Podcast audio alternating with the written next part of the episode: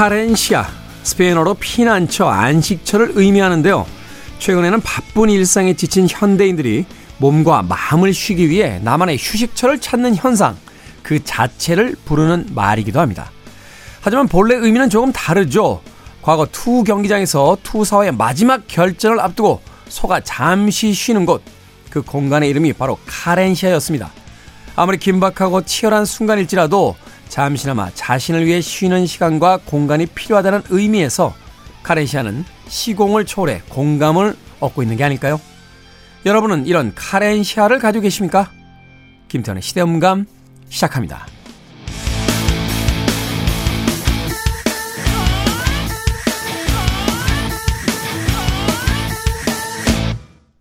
그래도 주말은 온다. 시대를 읽는 음악 감상의 시대음감 김태훈입니다. 카렌시아 스페인어 단어에 담긴 첫 번째 뜻은 결여 결핍이라고 하는군요. 과거 투장에서 생사의 갈림길에 섰던 소가 마지막으로 잠시 쉬던 공간 그리고 그 행위 자체를 카렌시아라고 불렀다고 합니다. 현대인들도 모두 자신들만이 찾는 자신에게 영혼 혹은 육체의 쉼을 주는 그런 공간들이 있겠죠. 많은 사람들은 아마도 어, 욕실에 있는 욕조에서 반신욕을 즐기면서 카렌시아를 느끼지 않을까 하는 생각도 하게 되고요.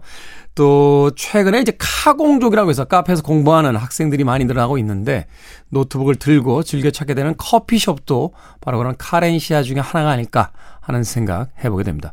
저는 예전에 군대 있을 때나 제대한 뒤에 가장 아, 많이 혼자서 쉬었던 공간은 아, 시동이 꺼진 자동차 아니, 아니었나 하는 생각 해보게 돼요. 그래서 듣던 음악들, 사실은 복잡한 아, 바깥 세상과의 완전한 단절을 이루어주면서 오직 음악에만 묻혀 있을 수 있었던 그런 공간들이 또 자동차였던 것이 아닐까 하는 생각 해보게 됩니다. 생각해보면 많은 현대인들이 자기 집에 대한 어떤 그 과도한 집착이라든지 또는 아, 나만의 어떤 공간을 갖기 위한 그 사투들도 결국은 세상으로부터 분리돼서 자신이 쉴 수 있는 그런 카렌시아를 찾는 무의식적인 어떤 행동이 되지 않을까 하는 생각도 해봤습니다. 자, 김태현의 시대음감, 시대 이슈들 새로운 시선과 음악으로 풀어봅니다. 토요일과 일요일, 일라디에서는 낮 2시 5분, 밤 10시 5분 하루에 두 번 방송되고요. 한민족 방송에서는 낮 1시 10분 방송이 됩니다. 팟캐스트로는 언제 어디서든 함께 하실 수 있습니다. 아마 대부분의 사람들에게 카렌시아라고 하면 바로 자신의 집이 되지 않을까요? 마이클 버블레입니다. 홈.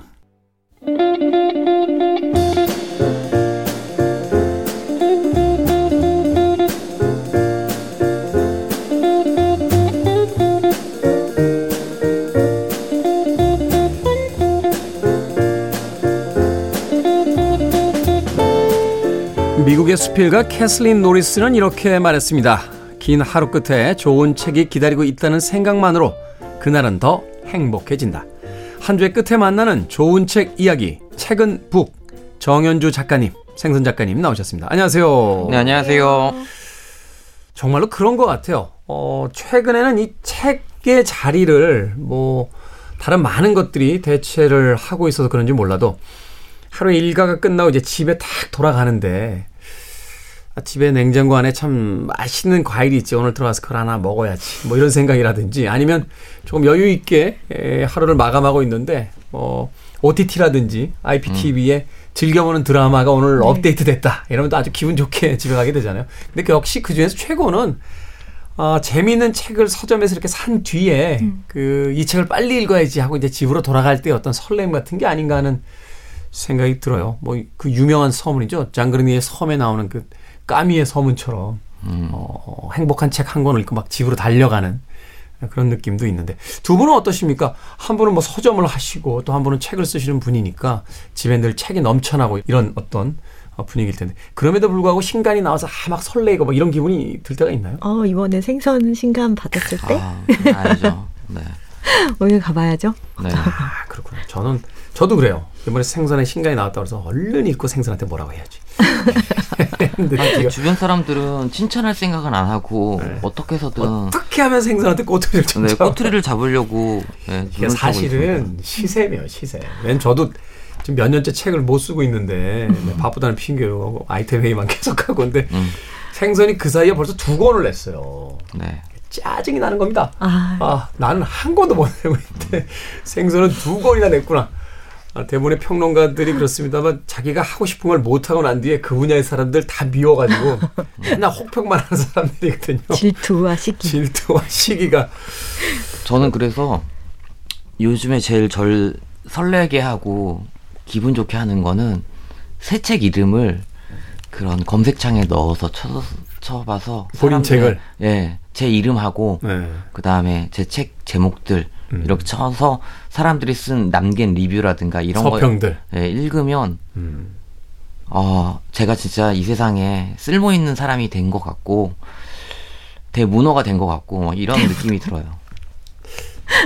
해밍웨이 뭐 톨스토이 부럽지 않아요. 대문어라고 들었어요. 대문호 해밍웨이나 톨스토이는 부러워하셔야 돼요. 아안 부러워. 부러워하셔야 되고요. 자, 오늘 두 권씩의 책을 골라와 주시는 시간인데 어제는 정윤주 작가님께서 먼저 책 소개를 해 주셨고 오늘은 생선 작가의 두 권의 책부터 먼저 소개를 받아보도록 하겠습니다. 저는 이런 리뷰 프로그램의 문제점은 항상 좋은 것들만 이야기한다는 게 좀 저를 좀 불편하게 만들어요. 사람들에게 좋은 거 말고도 좀 거슬리는 것도 이야기해 줘야 된다고 생각하거든요. 어, 이따 생선책 할 건데. 아, 그거는 서- 선배님 그거 잘 하셔야 돼요. 네. 도와주세요. 네. 네. 그래서 제가 오늘은 아니, 조금 아니 저도 변명 아닌 변명 하자면 네. 저도 예전에 영화 프로그램 할 때 대한민국에서 제일 까칠한 영화 프로그램 해가지고 전 그거 진짜 좋아했어요. 음. 지금도 공격받아요. 왜 남의 영화에 별점을 그따구로 주냐고 말하는데 저는 별점을 준 적이 없거든요. 음. 제 옆에 계셨던 분이 별점을 부지런히 주셨는데 저까지 별점을 엉망으로 줬다고 음. 예, 오해 아닌 오해를 받고 욕을 먹는 경우가 있는데 하여튼 뭐 저도 그랬다는 이야기 한 마디 슬쩍 거들었습니다. 그래서 저는 호련히 혼자 일어나서 외로운 싸움을 이제부터 하려고 합니다. 오늘 준비한 주제는요. 네. 세계 문학 전집은 거짓말. 마음에 들어요. 네, 우리가 세계 문학 전집은 거짓말이다. 아, 예, 대형 출판사에 보면 세계 문학 전집이 많이 나와요. 디자인도 예쁘게. 그 유명한 음, 출판 회사죠. K사에서 나왔던 이제 세계 문학 그 50권째죠. 50권째 네. 문학 전집 쭉 있었고 그 이후에도 뭐 수많은 출판사가 지금도 내잖아요. 지금도 엄청 많죠. 예. 어, 왜 그런 줄 아시죠? 내다가 또 저 리부팅으로 또 내고 네. 네. 그게 없어서 그래요. 저작권이. 저작권 말소되면 이제 쏟아 나오죠. 뭐 에드가 앨런 포나 해밍웨이도 얼마 전에 네, 풀렸어요. 말소됐죠. 네, 그러면서 그렇기 이제 때문에 네. 세계 문학 전집은 출판사 보면은 가격대 성능비가 좋은 거예요. 그렇기 그- 때문에 그렇죠. 음. 많이 내는데 음. 그 제가 세계 문학 전집에 이 왜 거짓말인지 말씀드리겠습니다. 전 세계에서 세계 문학 전집을 가지고 있는 나라는 세 나라밖에 없어요. 세 나라, 일본, 일본, 대한민국, 음, 중국. 음, 극동 삼국에 다 있네요. 네, 왜 그러냐면 세계 문학 전집은 일본에서 먼저 시작했어요. 그럴 것 같아요. 예, 1920년대 음. 관, 관동 대지진 이후에 출판사가 완전히 다 망한 거예요. 그죠. 이게 뭐 큰 사건이니까 책 읽을 뭐 여유도 없고 이제 예. 예. 그래서 한 출판사가 출판 산업을 다시 활성화시키기 위해서 한 권 파는 것보다 여러 권을 팔아야 되겠다 한 번에. 음. 그래서 전집이 나오기 시작한 건데 그 당시에는 기- 저작권에 대한 개념이 없었던 거예요.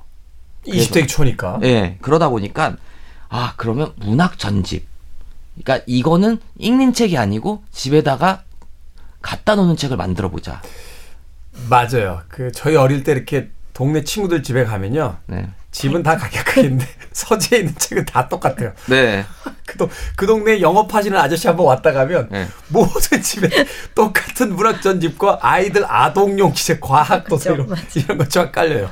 그래서 이제 보시면 우리나라 이제 서점에 가서 보시면 이제 문학 전집만 모아놓은 코너가 있거든요. 근데 그 코너에 가면 겹치는 작가들이 엄청 많아요. 많죠. 대표적인 게 뭐 헤밍웨이 있을 거고요. 그러니까 제가 오늘 가져온 책이 어니스트 헤밍웨이의 누구를 위하여 종을 울리나 그다음에 레프 톨스토이의 전쟁과 평화. 뭐 이거 다 이름 다 아시는데 읽어보신 분들은 없어요, 정작. 우리 날 똑바로 쳐다보면서 아니, 아니 근데 저 두 권 다 읽었어요. 예, 왜냐면 예, 근데 정말 우리나라에서 이 책의 그런 판본이라고 하죠. 번역본은 진짜 많이 나왔을 거예요. 음. 그렇지만 읽은 사람들은 그거에 비해서 얼마 안 될 거예요. 왜냐면 그 예전에는 이제 그 왜 이렇게 리스트가 겹치느냐. 딱 보면 초창기에는 러시아 작가들이 많았어요. 러시아 작가다. 러시아랑 프랑스 작가들이. 음.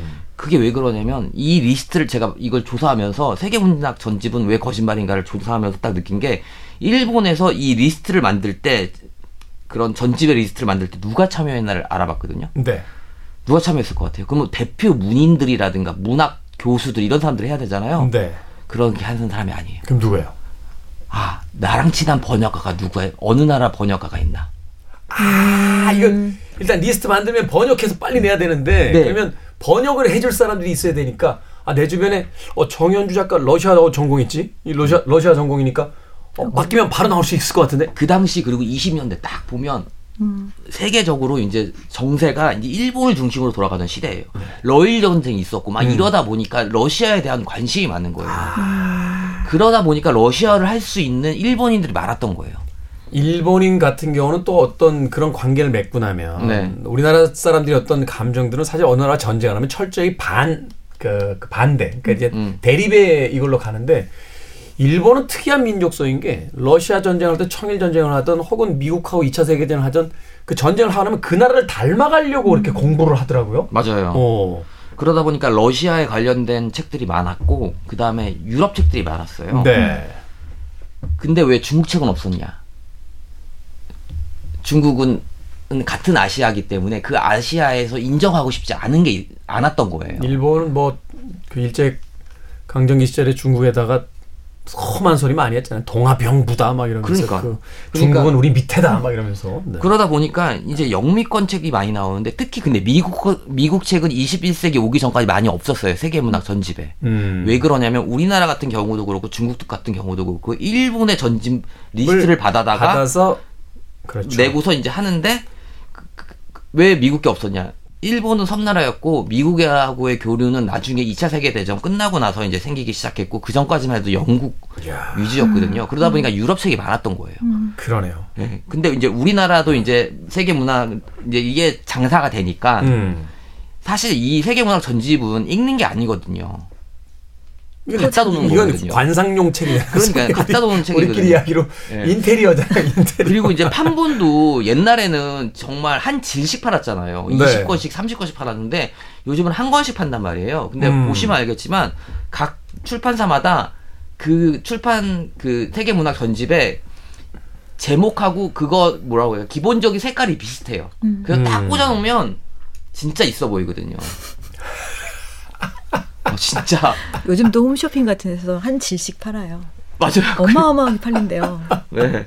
몇 억씩 팔린다고 그러더라고요. 하루에. 음. 그렇게 부모님들이 그리고 아이들한테 책을 사주는 게 미덕이라고 생각했는데 이제 요즘은 좀 달라졌는데 저희 때까지만 해도 부모님이 저의 의견이나 의사를 물어보지 않고 그냥 무작정 세계문학 전집이면 읽어야 되는 줄 알고 음. 딱 사주셨는데 요즘은 이제 그렇게 질식 사주는 게 아니고 네. 한 권씩 애들에 맞는 취향에 맞는 골라라 해서 이제 사주신다고 하더라고요. 그렇죠.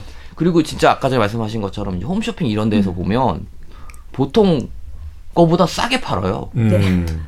그리고 그 한 권씩 살 때는 모르지만 이 50권, 30권씩 들어가는 박스가 장난 아니거든요. 그래서 또 이게 박스가 또 이제 아주 고급 사양으로 나오죠. 네. 그러 아 그리고 진짜 그럼- 언제 언제까지 이렇게 세계 문학 전집 욕만 하고 계실 거예요?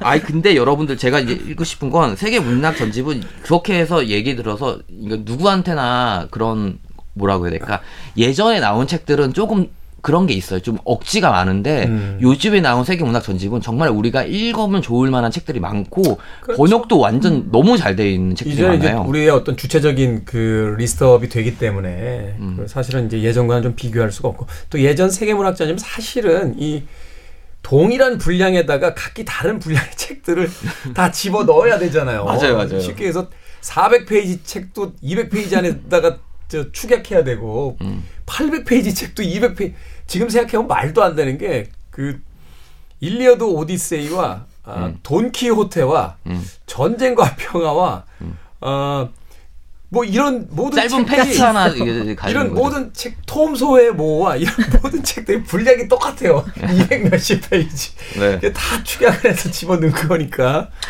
그렇지만 이제 제가 이제 할 건 뭐냐면 이제 책을 많이 읽다 보면 이제 기성 책들보다는 이제 문학 전집으로 가게 되어 있어요. 고전 문학으로 가게 되어 음. 있는데 근데 사실 읽기가 너무 힘들어요. 이름은 익숙한데 읽으면 재미가 없단 말이죠. 재미가 없는 이유가 뭐냐면 동시대성이 없기 때문에 그래요. 음. 이미 뭐 우리가 이제 50년 전, 100년 전에 써 있는 거는 시대가 지금 시대하고는 다르기 때문에 너무 고리타분하고 이제 문화 자체도 다른 거예요. 네. 그러기 때문에 발터 벤야민 그 아시죠? 독일의 비평가 우리 베- 발터 벤야민 선생님이 지금 순간이라는 말씀을 하셨어요. 벤야민 벤야민. 벤야민의 그 지금 순간이라는. 말이 있어요. 네, 그- 지금 순간은 뭐냐면 이 미학에서 쓰는 언어거든요. 최근 몇 년 동안 가장 핫한 소환된 철학자이기도 하죠. 지금 순간은 뭐냐면 비록 시간이 지났지만 그 작가가 그 시대에 살고 있는 시선으로 우리는 그 책을 읽어야 한다. 내가 부- 비록 2022년도에 살고 있지만 전쟁과 평화를 쓰고 있을 때 1920년대의 그런 작가의 시선으로 봐야 된다라고 해서 보셔야 돼요. 그러면 이게 이해가 돼요. 좀 다른 이야기입니다만 아리스토텔레스도 비슷한 이야기 했던 것 같아요. 생선을 이해하려면 생선의 시간에서 그러니까 그 책을 읽을 때 아 나랑 안 맞아가 아니에요. 왜냐면 나는 쓰- 글을 쓴 작가가 아니기 때문에. 근데 음. 그 책에 몰입하려면 글 쓴 작가의 시선으로 봐야 돼요. 예, 이상입니다. 이 두 책은 없는 거예요? 네, 책은 제가 전쟁과 평화는 솔직히 읽다가 포기했고요. 그냥 대표적으로 세계 문학 전집하니까 떠오르는 책이 이이 두두 권. 개거들 두 개거더라고요. 그러니까. 네, 근데 알겠, 저희. 공작가가 문자로 책 언제 보내주냐고. 음. 예, 그래서 이렇게 네, 대충 알겠습니다. 썼습니다. 알겠습니다. 그러니까 이두 권의 책이 각자의 책으로서 중요한 게 아니라는 거잖아요. 네. 이두 권의 책이 이제 다음 개년 세계 문학 전집. 아, 거짓말이라는 표현까지 쓰고 싶지는 않습니다만 이제는 좀 벗어날 때가 됐다는 생각은 하게 돼요. 과거의 문학 전집은 사실 앞서 이야기한 것처럼 일본의 어떤 특수한 상황 속에서 리스트업이 된 그러니까 이제 추려진 그런 것들이 많기 때문에 어떤 지적인 어떤 하나의 편중 세계관의 편향을 이룰 수 있다는 것도 있고 또또 하나는 앞서 이야기한 것처럼 모든 책의 분량을 똑같이 맞춰놓다 보니까 이게 사실은 돈 큐테를 200 몇십 페이지 써놨다는 말도 안 되는 분량인데 그러다 보니까 우리가 읽었지만 사실은 그 작품을 아닌 것 같아. 그렇죠. 뭐 줄거리만 알고 줄거리만 알고 있는 줄거리도 사실은 달라요. 달라요. 읽다 보면 네. 셜록 홈즈 같은 그 책들 보다 보면 참 많이 깨닫게 됐던 것들인데 그리고 너무 많이 이런 책 코너를 통해서 소개하다 보니까 왜 마치 영화 소개 코너에서 영화는 보지 않았는데 영화 소개를 한 10분, 20분 해버리면 그 영화 극장 가서 안 보게 되잖아요. 그런 효과들도 있기 때문에 이런만 알고 보지 않는 책들이 이 많은 것도 사실인데 그런 의미에서 세계문학 전집이라는 걸 우리가 다시 한번 좀 정의해 봐야 되지 않나. 아, 꼭 그렇게 책을 전질로서 사서 봐야만 하는가. 제가 하고 싶은 말이 바로 그 말이었습니다. 그런 것 같아서 이제 제가 정리를 진짜 정리는 잘하네요. 정리를 해드린 거예요. 요즘 네. 해밍웨이 같은 경우는 네. 새로 번역돼서 나오는 책들이 진짜 네. 많거든요. 번역들이 정말 좋고 요즘 번역가들이 활동을 또 많이 해요. 음, 직접 번역가들을 만나서 왜 이렇게 번역했는지 들을 수 있는 기회들도 많으니까 가보시면 좋을 것 같아요. 요새는 책이 이렇게 새롭게 번역, 번역이 돼서 나오면 그 번역가들과의 어떤 인터뷰라든지 네네. 그런 것. 제가 아는 뭐, 그 황석희 번역가도 있고 또 박산호 씨 같은 이제 번역가도 있고 여러 번역가들이 또 네. 활동을 하고 계시고 또 재미있는 건 이 시기에 또 그 피제랄드의 또 위대한 개츠비 같은 작품들 미국의 어떤 그 Lost Generation 책들도 한참 또 시기가 딱그 네, 시기예요. 같은 저. 저작권 이제 네, 소멸 네. 시기에 네. 막 쏟아져 나오니까 그 시기에 맞춰서 나오는 책들을 다시 한번 고전들 읽어보시는 것도 좋은 일이지 않을까 하는 생각이 듭니다. 자, 세계문학 전집은 거짓말이다. 생선 작가의 예, 오늘 저는 정계에 그 입문하시는 줄 알았어요. 막 그 울분에 차서 막 예, 이야기를 하시는데 또 그런 시대도 있었던 거죠. 예. 그렇죠. 이 음악 떠올랐습니다. 프레디 머큐리의 곡이죠. Great Pretender 듣습니다.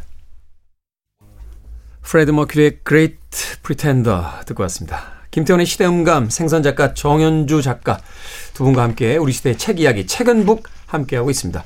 자 이번 시간이 바로 이 코너의 하이라이트죠. 네, 정현주 작가님이 가져오신 책들 만나보도록 하겠습니다. 앞서서 이제 서론이 좀 길었어요. 네. 생선 작가의. 네.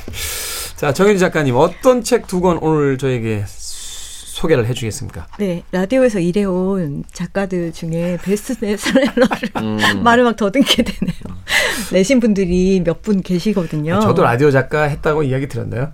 아, 그래요? 제가 생선 작가 사수였습니다. 아, 제 책은 제. 책은 어디로 네. 가고 네, 그 야, 중에 오늘 오늘 생선 작가 책 소개해 주려고 너무 주제를 네. 아닙니다. 최신간.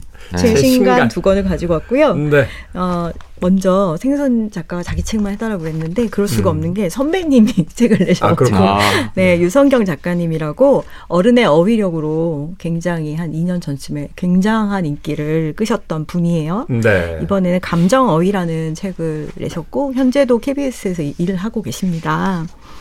음 감정 어휘는 우리가 감정을 분명한 언어로 이야기하지 않기 때문에 생기는 문제들에 대한 이야기예요. 네. 그러니까 우리가 뭐 이건 뭐지? 이 감정은 뭐지? 이럴 때 좋다, 싫다, 나쁘다.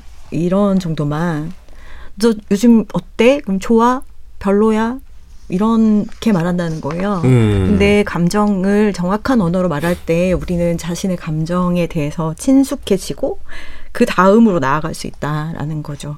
그래서 우리는 감정을 왜 안 드러내는가? 그럼 사람들이 어, 감정은 옳다, 그르다, 뭐, 선이다, 악이다, 이런 생각들을 가지고 있어서 감정을 네. 막, 나쁜 감정은 컨트롤해야 된다고 생각하고 조, 좋은 거는 계속 더 말하고 막 이러면서 자기 감정에 대해서 솔직하지 못한 경우들이 많이 생기잖아요. 네. 그러면서 마음은 사실 억압되고 병드는 경우가 많이 있죠. 음. 그래서 그러지 않고 내 감정을 날 것 그대로 인정하고 거기에 적절한 이름을 붙이고 그런 시간들이 우리에게 굉장히 중요하다라는 이야기예요. 근데 참 책이 어 재밌는 게 음, 감정을 이렇게 온도, 통각 이런 걸로 해가지고 단어들로 이렇게 구별해서 이야기를 해줘요. 네. 음, 그래서 이 책의 저는 가장 흥미로웠던 부분은 감정을 그냥 감정으로 설명하지 않고 우리의 신체 와 음. 많이 연결해서 얘기를 해주거든요. 아, 특이하네요. 예, 네, 그러니까 뭐 뭐는 어디로 느끼고 뭐는 어디로 느끼고 이분이 이제 한의학 이런 것도 공부를 많이 하셨고 심리학 공부도 많이 하셔가지고 적절한 조언들을 이제 많이 넣어 놓으셨어요. 그래서 그런 부분들이 좋았고 우리를 아프게 하는 것은 감정 그 자체가 아니라 감정에 대한 나 스스로의 반응이다. 그래서 우리가 어떤 감정을 느꼈을 때 이분의 이 쓰신 글 중에 마음에 드는 거는 어떤 우리가 감정을 외부적인 자극으로 인해서 감정을 느낄 때 감정과 나 사이에 생각을 집어넣어 봐라. 그래서 이 감정의 이름이 뭐지? 나는 왜 이런 감정을 느끼지? 이런 질문들을 할 때 우리는 우리 감정하고 더 친숙해지고 내 감정 때문에 내가 다치지 않고 그럴 수 있다라는 이야기가 담겨 있는 책이고요. 네. 얼마 전에 저희 서점에서 북토크를 했어요. 근데 그 여성들, 20, 30대 여성들이 아, 이런 단어가 있는지를 몰랐던 단어들이 여기 지금 국어 사전처럼 굉장히 많이 나와 있거든요. 아, 감정에 어떤, 관한 단어들이. 어떤 단어들이죠? 이제 뭐 뜨겁다, 차갑다, 감정의 온도를 이야기할 때도 쓸 수 있는 단어들도 있고, 감정에 대한 단어가 180개 정도가 들어있어요. 네. 네. 근데 우리는 흔히 이제 알고 있지만 사실 감정을 표현할 때 쓰지 않는 단어들. 알고는 있지만 안 쓰잖아요. 그냥 좋아, 싫어, 별로야 이렇게만 얘기한단 말이에요. 심지어 사람마다 좀 편차가 있겠습니다만 전 거의 얘기 안 하거든요. 감정에, 네. 감정에 대한 이야기를 거의 안. 어, 좀 우스운 소리긴 합니다만 음식을 먹고 나서도 어때? 맛있어? 라고 물어보면 맛있어 안 맛있어도 아니고 그냥 견딜만 해 라고 그러니까 그런 식으로 얘기하잖아요. 네, 그리고서는 음. 감정을 드러내는 연습이라든지 어떤 그 자유를 그다지 크게 누리지 못했던 세대였다라는 음. 생각을 해보게 돼요. 그래서 사실 이제 슬픔이 있어도 눈물을 흘리지 마라. 아, 기뻐도 흥청거리지 마라. 뭐 이런 아주 유명한 문구를 음. 뭐 세계까지 됐던 좀 그런 세대들이기도 한데 그러다 보니까 사실은 감정에 대해서 알고 있는 단어를 몇 개 얘기해봐 라고 하면 글쎄 희노애락 정도?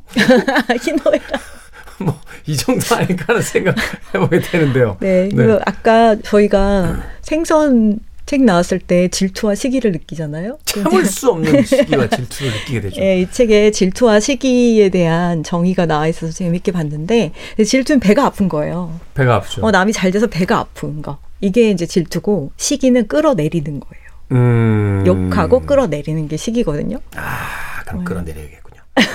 네. 그래서 이제 이거 이렇게 하고 생선책을 이야기해 아, 볼까요? 그 책을 좀 더 해야 되지 않습니까? 우리 아니죠, 유성, 유성 경 그, 작가의 아, 책을 좀 더 많이 해야 될 것 같은 느낌이 드는데. 일단 감정이 요즘에 막 휘몰아치는 분이나 네. 감정이 내 감정이 되게 불편하게 느껴지는 분이나 이런 분들은 좀 읽어보시면은 되게 다양한 단지 감정에 대한 이야기뿐이 아니라 정말 아까 말씀드렸죠. 뭐 한의학부터 시작해서 음. 철학, 역사 음. 이런 이야기들이 다양하게 들어있고 이분이 박학다식한 거로 유명하세요. 음. 그래서 굉장히 읽을 거리가 많은 책이에요. 그리고 일종의 이쪽에서 이제 성석재 학파로 이야기되는. 네.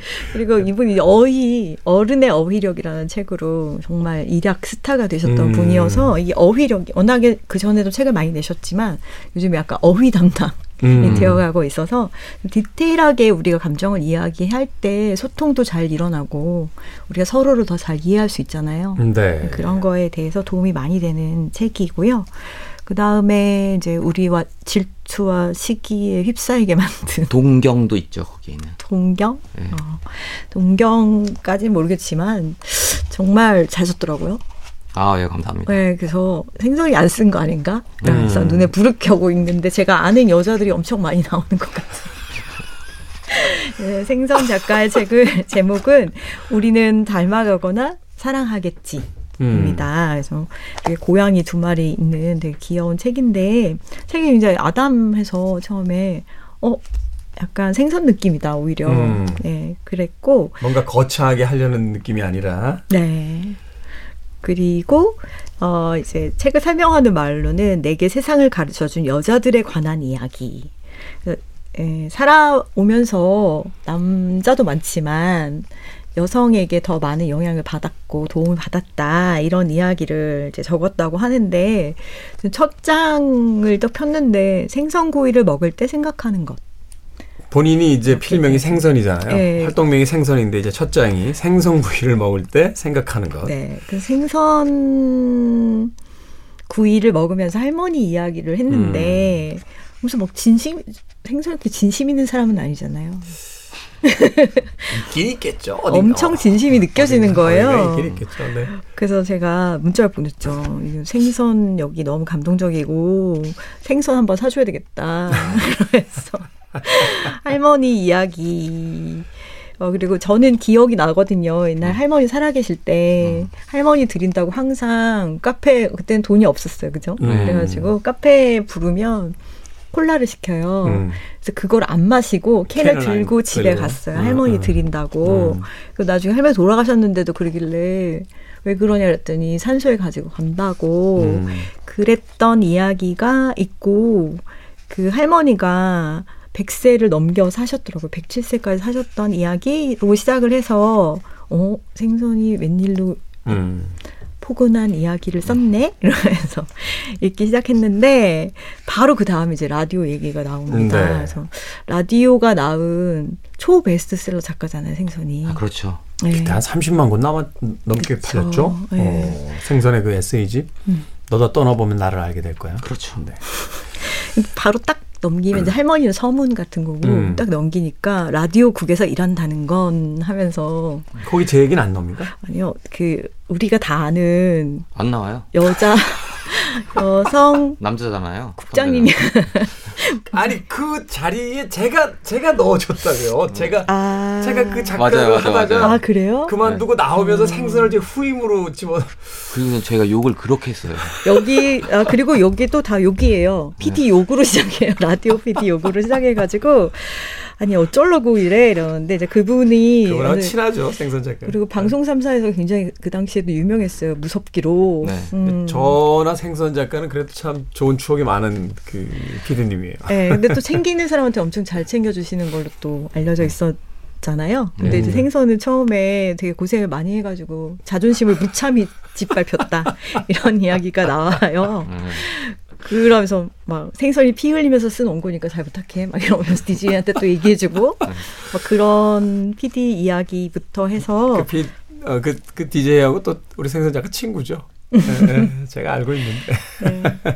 너무너무 재밌게 읽었고. 사실 이 책은 그래서, 어, 음. 말하자면 이제 어떤 관념의 에세이라기보다는 생선 작가가 실제로 삶을 살면서 이제 순간순간 이제 깨달았던 혹은 네. 건져 올렸던 이제 음. 이야기들을 음. 이제 담고 있는 책이기 때문에 네. 또 생선 작가를 전혀 모르는 분들도 상관없겠습니다만 알고, 있, 알고 있는 사람들이 또 보면 그 어떤 순간에는 자신이 그 옆에 있었던 걸 깨닫게 되면서 네, 유쾌하게 네. 읽어나갈 수 있는 책이기도 하고요. 그리고 네. 막 표현력이 너무 재밌었어요. 저는 뭐 기분이 급 강화하는 걸 막 도지코인 떨어지듯이 기분이 떨어졌다 막 이런 얘기도 있고. 도지코인 투자했군요 네. 또. 네. 생선 잠깐. 그리고 막 이제 나는 스스로가 괜찮은 남자라고 착각하고 있었다. 음. 내가 꿈꾸던 여자는 어디에도 없었고 나는 주방장이 바뀌어 아무도 찾지 않는 맛집 간판처럼 구슬프게 지냈다. 이런 표현들이 어 생선이 옛날에 썼던 그런 네. 귀여운 위트와는 다른 또 어. 위트가 있고. 아, 좀 쓰네요? 아, 아니 이번 작가? 책은 잘 썼어요. 어. 생선은 마음에 안 든다고 자기가 더 잘 썼는데 음. 어, 많이 날라갔다고 아쉬워하던데 저는 보면서 좀 음, 아 이렇게 라디오 작가들의 이 책도 감정어휘도 그렇고 생선의 책도 그렇고 문장들이 참 좋아요. 음. 라디오 작가들은 구어로 쓰면서도 짧게 문장을 써야지 그 방송을 타면은 바로 전달이 되기 때문에 사실 그래서 아마 생선 작가가 처음에 그 선곡하고 원고 쓸 때 아마 혼났을 거예요. 네, 거기 써 있어요. 문장을 어 DJ의 말투로 써야 되는데 그러지 못했기 때문에 문장 하나 쓰려면 한 스무 번 읽어요. 그 네. DJ 나중에 쓰다 보면 아마 정윤 작가님 라디오 네. 작가 하셨으니까 아시겠습니다만 이 DJ 입에다가 맞춰주려면 쓰면서 중얼중얼 거리 심지어 이제 음성 변조까지 해가지고 네. 예, 성대모사까지 맞아요. 합니다. 성대모사 여자 DJ면 진짜 고생해요. 네. 네. 저도 예전에 그 김창완 선생님이라든지 뭐그 음. 여자 DJ 음. 그이 선곡 작가하고 이제 필러 쓸 때 생각을 그렇죠. 해보면 밤새 그 말도 중얼중얼중얼. 네, 네, 제일 속상할 때가 그렇게 열심히 써서 보냈는데 DJ가 그 무지하게 이렇게 더, 아니 더듬거리고 중간에 이렇게 소 이제 씹는다고 하죠. 대, 단어 씹어버리고 이러면 속이 확 상할 때가 있어요. 맞아요. 네. 예전에 저희 PD한테 제가 라디오 PD한테 굉장히 감동했던 순간들이 있을 거 아니에요. 20년 넘게 됐으니까. 근데 그때 어떤 PD가 그랬어요. DJ가 너무 더듬으니까 딱 녹음 중에 끊고 토크백을 소리 꽥 지르면서 작가들이 밤새고 쓴 원고입니다. 음. 미리 읽어보셨어야죠. 이러는데 음. 어, 감동 말. 어, 그렇죠. 근데 네. 그런 시간들을 겪으면서 쓴 글들이기 때문에 일단 전달력이 좋고 네. 문장들 중에 이제 아까 그런 문장들처럼 미트라던가 아니면 매혹적으로 끝나는 문장들이 많이 있는데 제가 읽으면서 아 저는 이제 지인이니까 음. 뭐 생선 전업 작가잖아요, 사실.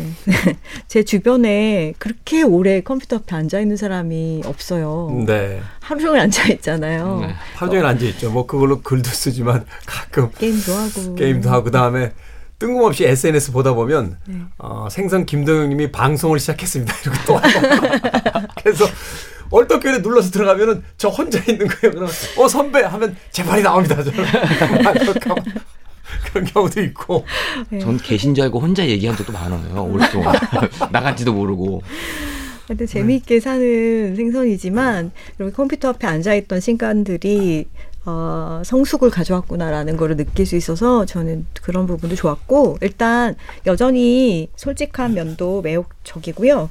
그리고 여기에 이제 라디오 PD 두 명 나오는데 한 명은 시대음감 PD 옛날 옛날에 같이 일했던 네, PD, PD. 네, 부터 뭐 할머니 아까 했고 엄마 있었고 여자친구 또 음. 여자친구 중에 하나가 굉장한 김치 테러 얘기가 나오는데 정말 재미있어요 그 꼭지가 제가 네, 허락은 다 받고 쓴 거예요. 거예요? 아, 예. 메시지 보냈어요. 혹시 내가 아는 개니? 그랬더니 이게 아니라고. 그래서 너무 다행이다. 익명성은 다 보장해 주신 네. 거죠? 네. 네. 뭐 그런 거부터 생선 아. 특유의 그런 여행지 인연들 이야기들이 참 옛날 느낌 나더라고요. 거기서는도 음. 그런 것도 좋았고. 뭐 이렇게 막 칭찬해도 되나? 아, 그 괜찮아요. 더 하셔도 돼요. 아, 네. 네. 저도 사실은 이 책을 어, 고백하는데 네. 예, 집에 있어요. 어, 제가 주변 제 주변 사람 중에 최근에 책을 낸 사람이 두 명 있었어요. 한 명은 음. 사진책을 내고 한 명은 생선 작가 이 책을 내서 제가 그 온라인으로 주문을 해서 받았습니다. 아직 읽지 못했는데 근데 겉면하고 이렇게 뒷면을 보다가 이 뒷면에 있는 이 문장이 굉장히 기분을 좋게 만들더군요. 음. 어, 나에게 조금이나마 좋은 점이 있다면 새롭게 알게 된 멋진 것이 있다면 모두 당신에게 배운 것이다라고 음. 하면서 생선 작가 만났던 이제 여자들에 대한 이야기를 책 안에서 하고 있다 네. 하는 걸 알려주고 있는데 많이 편해졌구나. 음. 음. 그리고 또 여유로워졌구나. 기존의 어떤 생선 작가의 책을 보면 진짜 그 사춘기 소년의 그 좌충우돌 어떤 그 성장기 같은 그러면서 그 언어들이 굉장히 그 아프고 어, 살짝만 건드려도 깨어질 것 같고 막 그래서 읽는 내내 조바심이 나고 한 장 넘길 때마다도 이렇게 바스락거리는 소리도 내지 않으려고 참 조심해서 봤던 그런 기억이 나는데 이번 책의 그 책 뒷장에 있는 이 석 줄짜리 그 문장을 이렇게 보고 나서 조금 많이 편해졌구나. 그리고 네. 세상에 대해서 이제 조금 더 너그러워지기 시작하는구나 아, 하는 생각이 들어서 음. 저 혼자 그냥 기분이 좋았던 비로소 이제 그 프로그램에 제가 어, 어, 작가로서 소개해줬던 원제를 좀 씻는다. 저기 떡볶이 사오고 마흔이에요. 어, 그리고 이 책의 네. 장점 중에 하나는 어, 우리가 사람들을 많이 만나면서 살잖아요, 사는 네. 동안. 근데 좀 그 사람에 대해서 별로 생각하거나 그 사람과 나의 만남에 대해서 이렇게 차분히 생각하는 시간을 많이 갖지 못한 채로 바쁘게 바쁘게 사는데. 그렇죠. 우리 주변 사람들에 대해서는 그렇게 깊게 생각하지 못하죠. 네. 근데 실제로는 그 사람들과 만나는 시간이 우리를 만들어가는 거잖아요. 가장 크게 영향을 미치고. 음, 네. 그런 것들을 참 예쁘게 기억하는 사람이구나. 실제로 예쁘게 기억하는지 글을 예쁘게 쓴 건지는 모르겠지만 아마도 예전엔 그렇게 생각하지 않았을 거예요. 근데 이제 나이를 먹어가면서 음. 조금 이제 뭐라고 할까요? 좀 너그러워졌다라고 해야 될까요? 아마 그런 부분들이 용서? 있는 게 아닌가. 용서? 용서를 한 것 같아요, 제가. 잠깐만요. 누구를 용서했어요? 누굴 용서해요? 용서라고 하면 그 사람들이 다 잘못하고 본인이 다 잘한 것 같은데. 거기 김치, 특히 김치는 아, 용서한 김치. 것 같아요. 어. 김치한테는 생선이 용서를 받아야 될 것 같은데. 네. 네. 그런 것들이 참 미덕이에요. 제가 옆에서 볼 때도 네. 사람들을 이렇게 되게 무심하잖아요. 뭘 줘도 이렇게 오다 주었다는 식으로 툭 던지고 약간 그런 스타일인데. 뭐 그걸 츤데레라고 표현도 합니다만 네. 이제 좀 무심하다고 보는 게 맞죠. 음, 네. 속에 이런 게 있거든요. 세심함 음. 이런 것들이 이제 감동일 때가 있는데 그런 것들이 책에 잘 묻어 있어서 아, 잘 썼다. 저는 그렇게 생각했어요. 네, 감사합니다. 네. 됐어요? 네. 잘했어요? 네, 음. 제가 이따가 생선 생선책에 대한 소개이기도 했습니다만 우리 자신을 한번 돌아보게 만드는 그런 글의 힘이 있는 것 같아요. 그러니까 네. 우리가 이제 살면서 만났던 그 수많은 사람들, 우린 모두 나는 잘못한 것이 없고 그들이 내게 상처를 줬다라고 생각하게 되는 어떤 시기 같은 음. 것들이 있는데 그 시기를 잘 지나고 나면 결국은 지나온 그 시간들을 다시 반추해 봤을 때 예, 미안해지는 사람들 음. 어, 그때 왜 그랬을까 다시 만난다는 맞아요. 사과하고 싶은 사람들 그런 사람들을 떠올리게 됩니다. 음. 아마도 생선의 책을 읽으면서 그런 어떤 사과의 순간들 후의 순간들이 음. 무겁지만은 않게 네. 예, 조금은 너그러움과 여유 속에서 다시 한번 음. 생각해 볼 수 있는 뭐 그런 책이 아닐까 네. 하는 생각으로 오늘 정현주 작가님께서 최근 북 역사상 가장 긴 시간을 들여서 네. 두 시간 편집해도 어, 특별 프로 해도 부족하죠. 거기까지만 합시다. 네, 알겠습니다. 본명인 김동영으로 예, 산문집을 냈습니다. 우리는 닮아가거나 사랑하겠지라는 책. 유성경의 감정 어휘까지 라디오에서 일하는 베스트셀러 작가들의 책으로서 소개를 해줬습니다. 최근 북 아, 오늘도 두 분의 작가님과 함께 이야기 나눠봤습니다. 고맙습니다. 감사합니다. 감사합니다. 저도 끝 인사 드립니다. 아, 이만 아마 제 시간에 한번 틀었던 것 같은데 오늘 어, 생선 작가의 책을 소개하다 보니까 다시 한번 떠오른 음악이라 어, 선곡을 해봤습니다. 올리버 넬슨의 Shadow of Your Smile 들으면서 어, 마치겠습니다. 지금까지 시대음감의 김태훈이었습니다. 고맙습니다.